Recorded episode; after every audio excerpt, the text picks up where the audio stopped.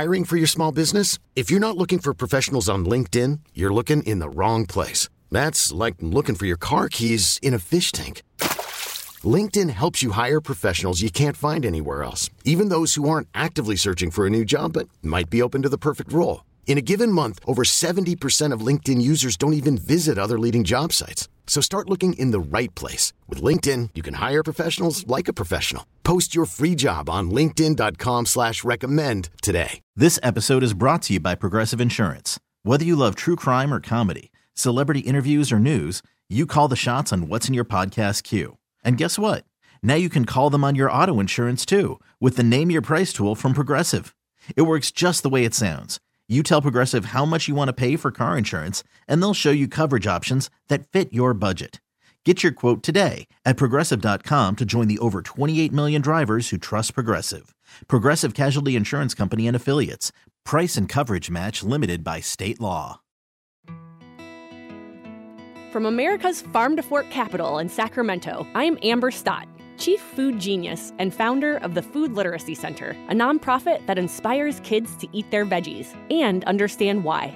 Raising Kale will chronicle the stories of food thought leaders that include chefs, farmers, doctors, leading experts, connecting them back to the communities that are building resilience around a fractured food system. Today, our food is linked to obesity, climate change, workers' rights, and so much more. It's time we understand the story behind the food we eat and the impact our food choices have on our health, the environment, and our economy. It's time to start raising kale. Eaters are inundated with so much information around food and nutrition and what's healthy and what's not, and I think it's it can be very confusing. So, you know, we try to create as much awareness as possible so that people feel like, you know, they can take a breath. In an era of fake news, information about our food is not immune. Myths and misinformation abound. We learn more about our food from social influencers than scientists and reporters. For example, 21% of respondents in one study said they get their nutrition advice from social media.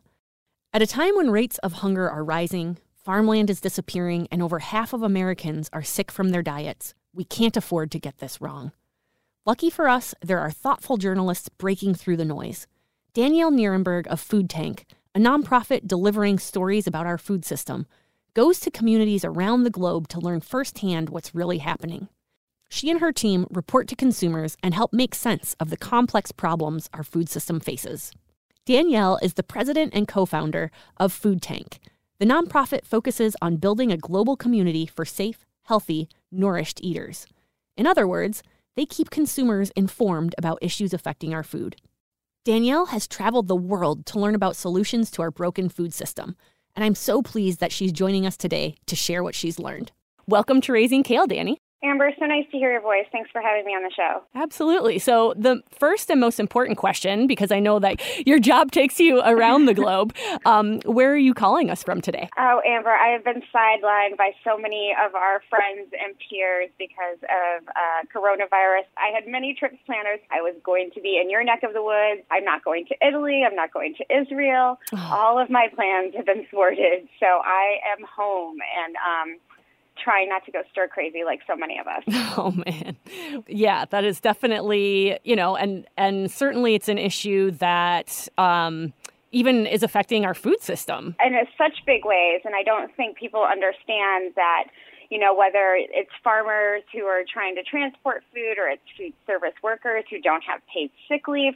This is really an issue. No matter how rich you are, somebody has to get that food to you. And, it, you know, if you're a fan of going to restaurants, you want the people who work in restaurants to be healthy and, and, and not showing up at work because they couldn't take a day off because, uh, you know, that if they do, they won't get paid. So we really need to sort of put the politics uh, on our plates, I think, a little bit more when it comes to issues like these because they're very cross-cutting. This just doesn't affect, you know, older people or, you know, kids. This is something that really affects us all. And, and the, the effects, the economic and social impacts of something like easily spread disease like uh, COVID-19, you know, is going to have ramifications all across uh, the food system. Absolutely. And are what are you hearing through some of your, you know, shared channels and you have um, discussion groups around the around the globe. Yeah, I mean, I think people like all of us. Everyone's just very nervous and kind of waiting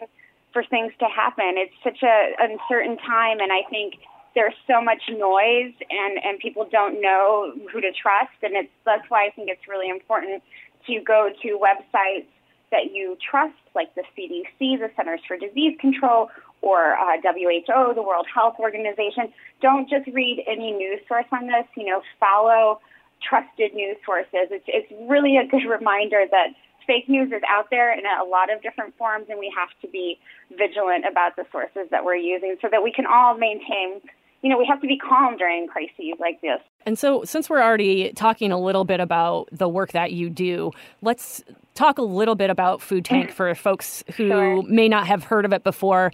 And, you know, what is it about Food Tank that sort of puts you in the center of issues like this? Yeah, I mean, Food Tank, uh, we started in 2013 and we're still a pretty small and scrappy organization, but our mission is a really simple one. It's to highlight stories of hope and success in the food system, both internationally and domestically.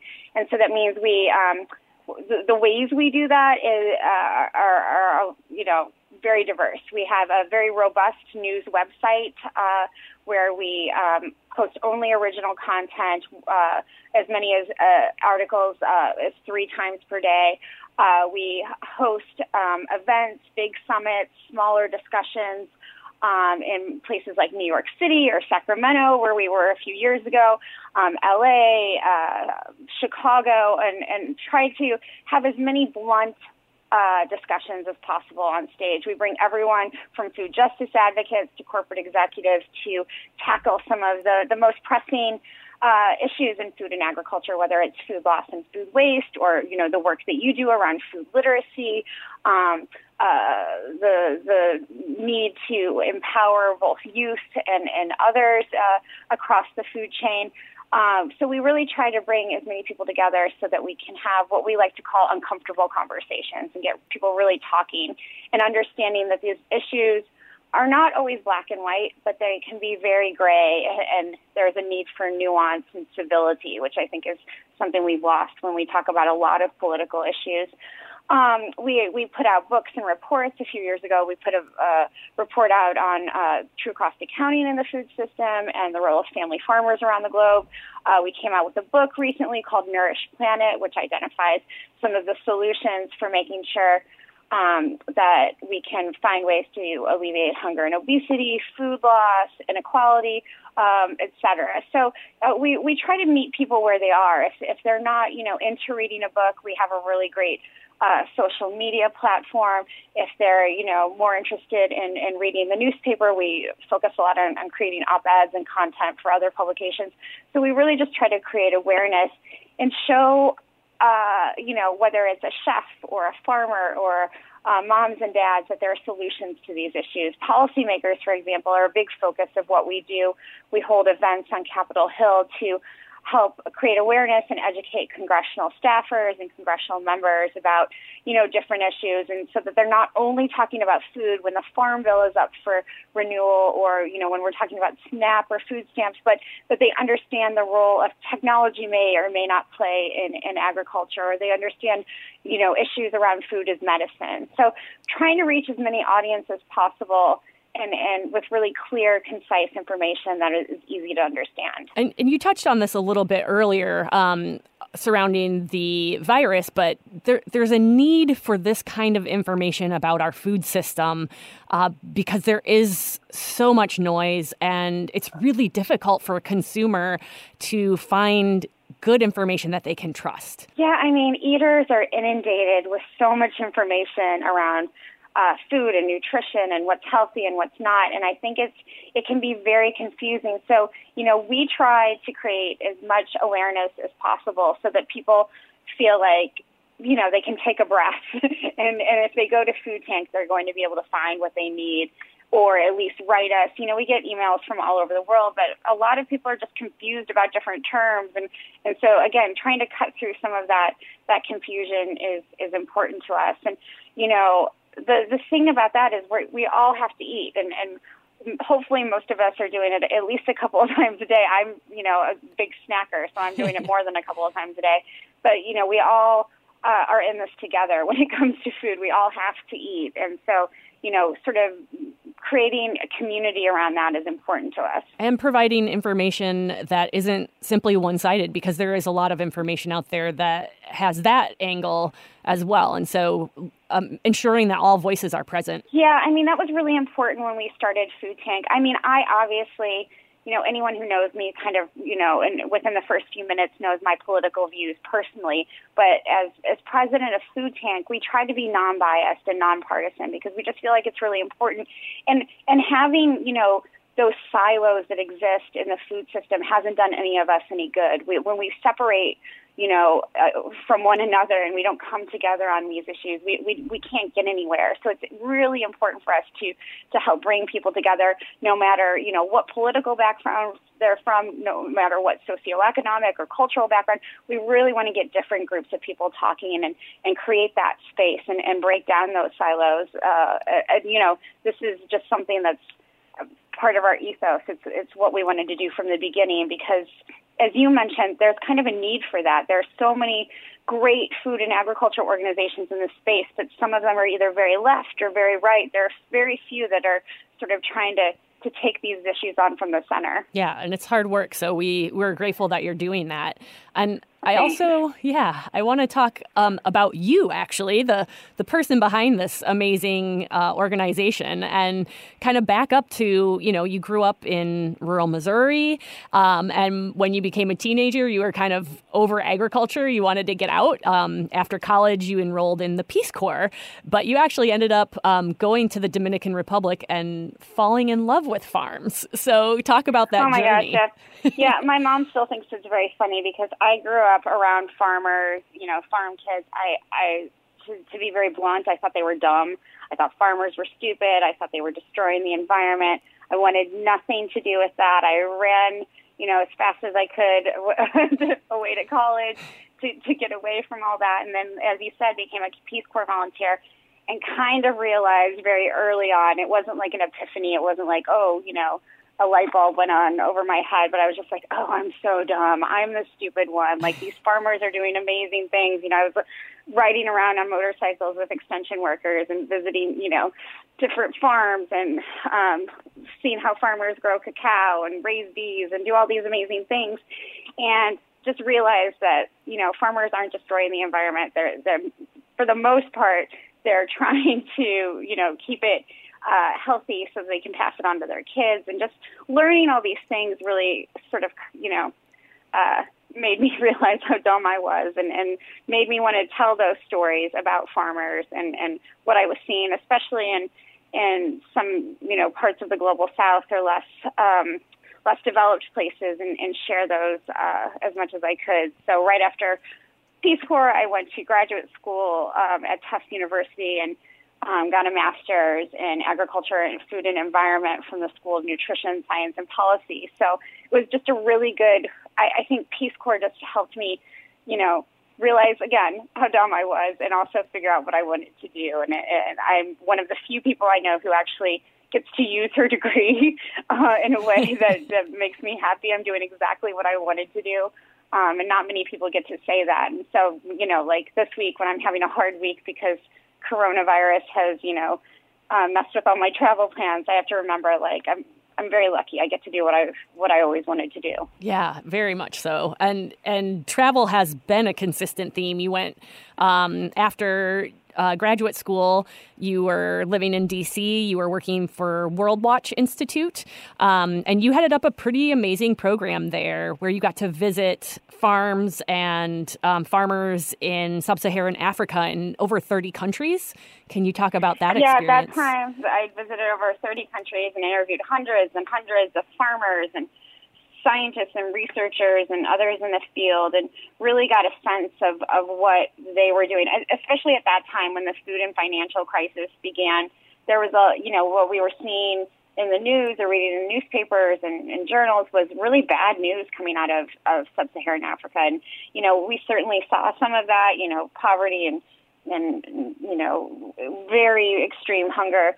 But I was also seeing projects that if they had a little bit more support or a little bit more research behind them or a little bit more investment, that they could be really replicated and scaled up and out in, in different ways. And so again, that project that we started called Nourishing the Planet was just a way to sort of shine a spotlight on on what those projects looked like and what they needed. And that was really where where Food Tank was born, at least in our minds, with my co-founder Bernie Pollack, to you know create this this organization that you know could tell could tell the good things that were happening that could you know shift shift the paradigm a little to focus on on the good news rather than all the bad news. And can you share some of the good news that you saw there? I mean, it was just so many projects. Like I would, I remember visiting a group of of women in uh, Niger who um, had, with su- support from um, the uh, International Center for Research in the Semi-Arid Tropics, the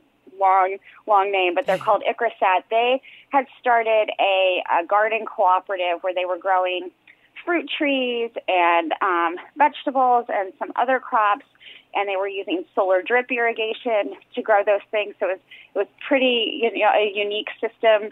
Um, Niger is one of the poorest countries in the world, and you know is affected by drought and you know political corruption and a whole range of things.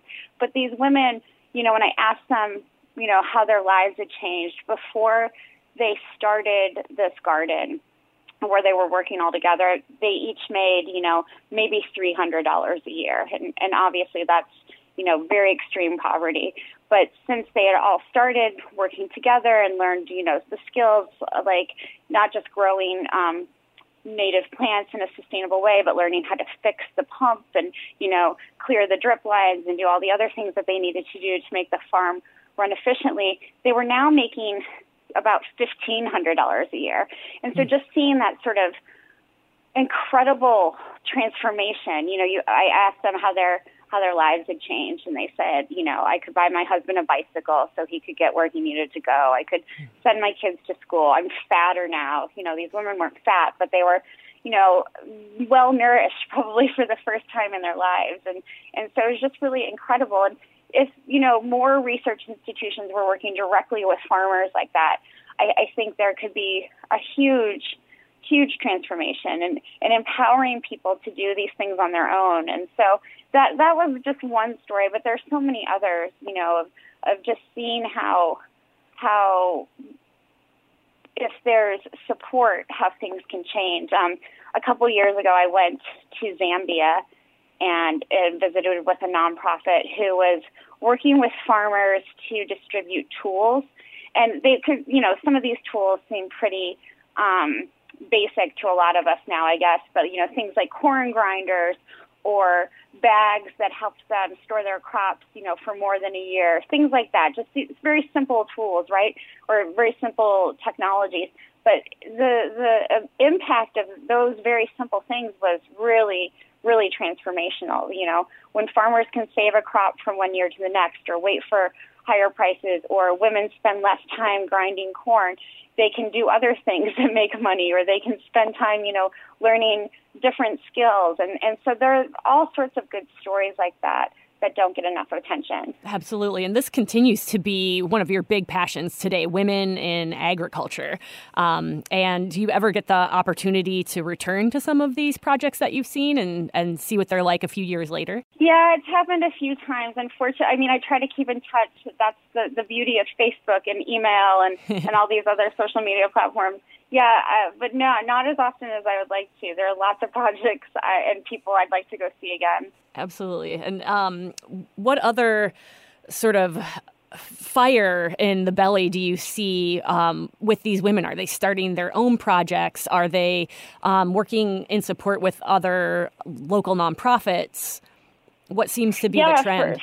For, for sure. I mean, the amazing thing about women is, you know, I've always said this, and I come off a little bit sexist, but like women farmers are usually the hardest working people in every village or town or you know city where there are urban gardens that I, I visit. It's just women like work so um, you know, hard and, and they, they do so much with often very little. Um, one project I visited in, in Ghana was a group of women who had started um, uh, raising dairy cows, and uh, they were getting some support from a big uh, nonprofit, uh, Heifer International, which I'm sure a lot of your listeners might know about. Um, but they, uh, you know, sort of did this behind their husbands' backs. They were like, you know, we're going to go ahead and do this. We're going to make yogurt. We're going to sell it to some of the schools in the area. Um, and, you know, we're, we're going to do our own thing. And they, they said at first their husbands were super mad at them that they couldn't believe that they had done this and without asking them. But then they were seeing like, oh, hey, the kids have better, you know, school supplies. They can go to the doctor now. So I think, you know, women often convince you know, men and, and, and elders in their community that something is good by just by showing them. And, and, you know, when they realize, when those elders and men realize that, you know, it's profitable and that, you know, their, their wives and their daughters and their sisters are happier, that, you know, I, I think they, they see the value in it. I, I, I you know, I, I focus a lot of my time in my head around like, you know, women in the food system and, and, and what needs to happen to make sure there's less inequality and more equality. But I, I think a big part that gets overlooked is that we also need to educate men and boys. We need to create mm-hmm. awareness. They need to see the value that's inherent in, in, in women and girls without, you know, it, it shouldn't matter that women are making more money and uh, for men to value them. They should just value them as they would value anyone else. So I, I think that a lot of more education needs to happen when we're talking women, you know, creating equality for women means, you know, making sure that men and, and boys are part of that conversation. Absolutely. And another thing you've learned from farmers in your travels is that uh, farmers, for example, here in California could learn some things about resilience to issues that are somewhat new here that have been going on in the global south far longer. For example, um, natural disasters like drought. Absolutely. I, it's funny. Um, I, I call them natural disasters too, but often when I think about them, I'm like, they're not so natural. So mm. many of the things that we think are, you know, oh gosh, a drought happened, or, you know, forest fires or whatever, those are things that are, are definitely human human made and yeah. and so they're kind of unnatural disasters in so many ways. But yeah, I think you know we often think we're we're we're so sort of cocky and arrogant in the United States, and we think we have so much to teach the rest of the world. And I think what we're understanding now with um, issues around climate change and uh, and what you mentioned, drought, is that we have a lot to learn from farmers in other parts of the world about how they're addressing those things. And one thing that I'm very interested in is the role that indigenous and traditional crops can play in creating the foods of the future. For example, in sub-Saharan Africa, millets and sorghums are, you know, often looked down upon as poor people's foods, mm. but they're very nutritious they're very resilient. There's now a growing market for them in other parts of the world, so they can be very profitable. But, you know, getting farmers who were, you know, convinced by development agencies in the 80s and 90s to grow crops for export, getting them to grow those traditional crops again, it, you know, takes takes some, you know, again, education and awareness, and and farmers need to know that they're going to make money off of them to to get that that sort of um, shift to happen. But I think, you know, when we're looking at almond growers or traditional cattle ranching in the United States, we can learn a lot what from what farmers in, in other parts of the world have done to, you know, save water or figure out better ways to graze animals, et cetera. Absolutely. One thing that um, we ended up doing in our nonprofit during the drought is we started cooking more cactus recipes in our classes oh, wow. um, because we thought what a what a resilient crop, and of course there were students in our programs who were excited to see nopales because their grandma was growing them in their backyard. Um, and so, you know, it's also part of um, sort of normalizing some foods that other cultures have eaten for a very long time. Absolutely. Absolutely. We have so much to learn from them.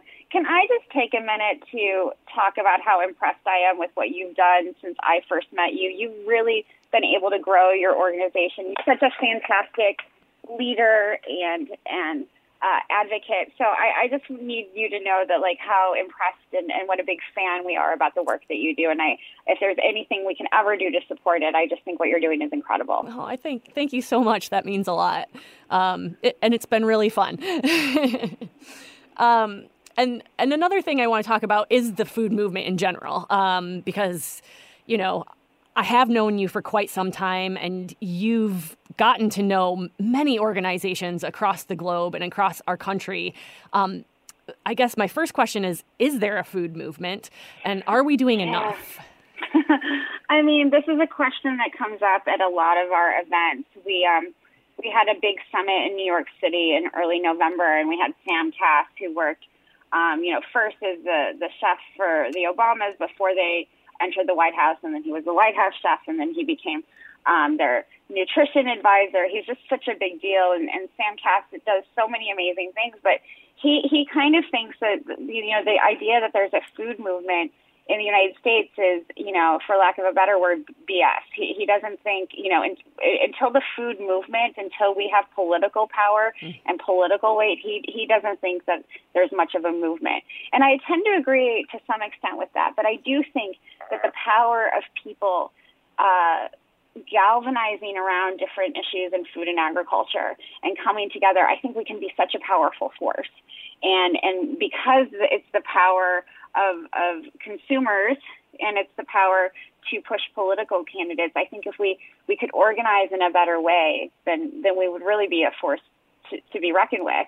I just don't think we're there yet, and I I I keep hoping. You know, I think so much of what has happened over the last two decades, since you know the early 2000s, has you you you you've seen people you know evolve from buying you know going to the farmers market used to be a novelty. Now there are so many farmers markets, thankfully, in the United States that it, it's become more normalized. And I'm hoping that as you know people see the value and and knowing where their food comes from and and you know exploring different things, that that will turn into hey but not everyone gets to eat like I do, right? Like you know, we're we're very lucky. You know, our food is cheap and and and there's so much of it, but not everyone has that that access and affordability um, that we do, and so maybe that will turn people into into you know better advocates and activists for creating that movement that I think we're we're sort of on the precipice of it, but we're not quite there yet. Yeah, I I, I tend to agree with Sam and with you, um, and I think another piece that I see is that. Uh, there are so many issues in our food system that need to be addressed, and what's begun to happen is um, people slice off a piece of the gap and they work on it. Um, yep. But there aren't as many sort of cross sectoral um, projects and programs. And uh, do you have any examples of of those that kind of work um, beginning to crop you know, up?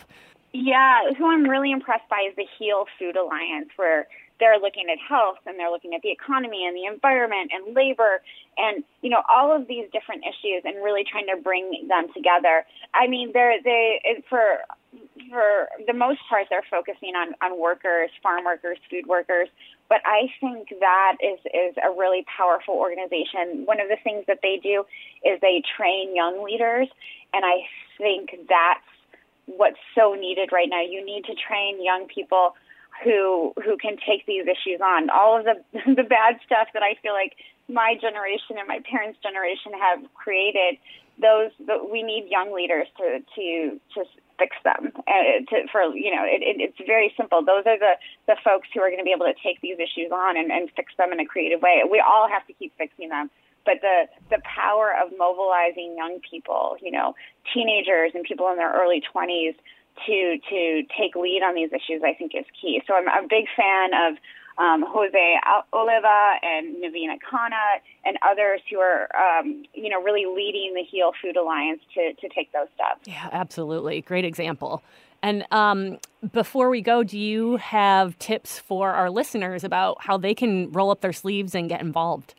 One of the things that Food Tank put together a few years ago is the Good Food Org Guide, and the uh, sort of um, idea behind that was wherever you live and, and you know no matter what you're interested in if it's food waste or if it's kids and food or you know another issue that you could go to this directory and find an organization that spoke to you. And I think that's, you know, uh, it's it's the power of creating community. So if if you, I, I don't want people to feel like they have to sort of fear all these issues on their own. You can join with others uh, to to you know, learn and, and volunteer and, and, and get together and, and help solve some of the issues that, you know, you're most concerned about. So the Good Food Org Guide, you can just Google it. It's available on our website uh, at foodtank.com. But I think that's a valuable resource. And, you know, there are issues that speak to, to lots of different folks in, uh, among the organizations uh, included in the directory. So I, I, hope people will find something that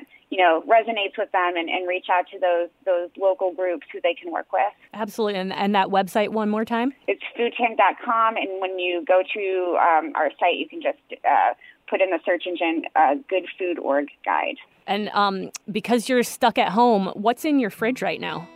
Oh my gosh, too much food because I, not that I'm stockpiling, but, but I am a little bit nervous. So my husband went out the other night and bought like lots of brown rice and and lots of canned beans in case we need them.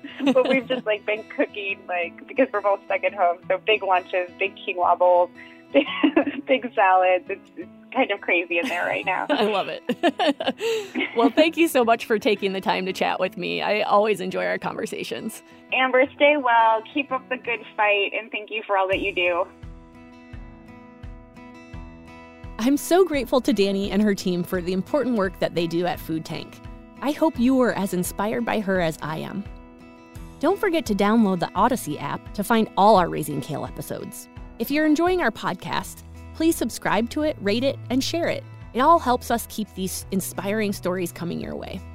Next time on Raising Kale, I speak with the renowned food blogger David Lebovitz.